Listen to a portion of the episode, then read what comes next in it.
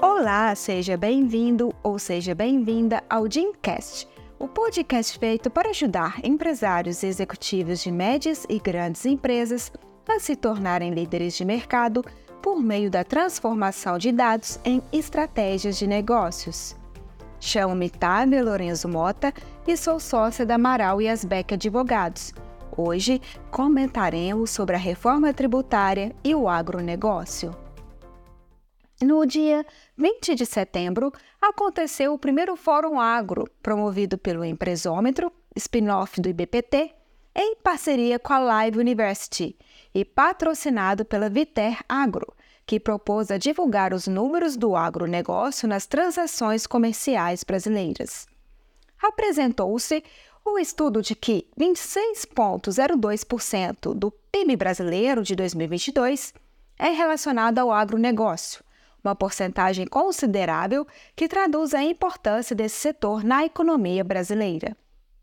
Além disso, constatou-se que o agronegócio foi responsável por arrecadar 23,6% dos impostos no país em 2022, cuja proporção não destoa tanto àquela do PIB brasileiro.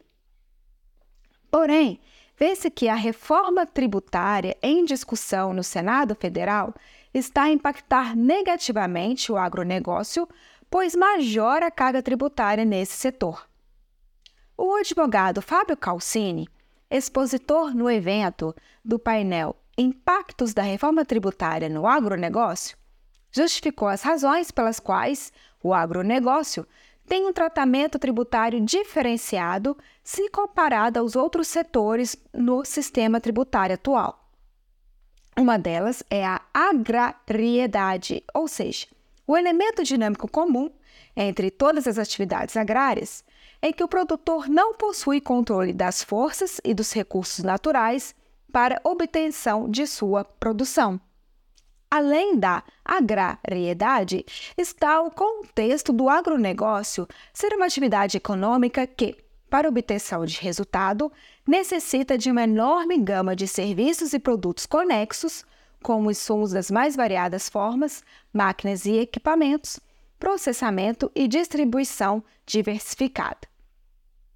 Os cernes da reforma tributária de unificar cinco tributos PIS, COFINS, IPI, ISS e ICMS e extinguir os incentivos fiscais são vistos como pontos de atenção no agronegócio, pois tendem a aumentar os custos de produção e até acirrar as desigualdades regionais. O primeiro ponto de aperfeiçoamento da reforma tributária para o agronegócio é a redução da alíquota do CBS e IBS para os produtos agropecuários, não em 60%, mas em 80%. Porcentagem essa defendida pela Confederação da Agricultura e Pecuária do Brasil, CNA, haja vista que a maioria dos produtos comercializados pelo agronegócio são alimentos. A alteração possibilitará a manutenção dos valores dos produtos alimentícios, como os vigentes, e o combate à inflação. Somente a alíquota zero para itens da cesta básica não garantirá alimentos com preços conforme praticado no atual sistema tributário. A segunda medida é extinguir a contribuição incidente nos produtos primários e semi-elaborados destinados aos estados criada essa contribuição nos últimos instantes da tramitação da reforma tributária na Câmara dos Deputados, pois, se permanecida, inevitavelmente acarretará aumento dos preços dos alimentos na prateleira. O terceiro ponto é aumentar o teto limite para o produtor rural optar pelo IVA dual, passando de 3,6 milhões de reais para 4,8 milhões de reais.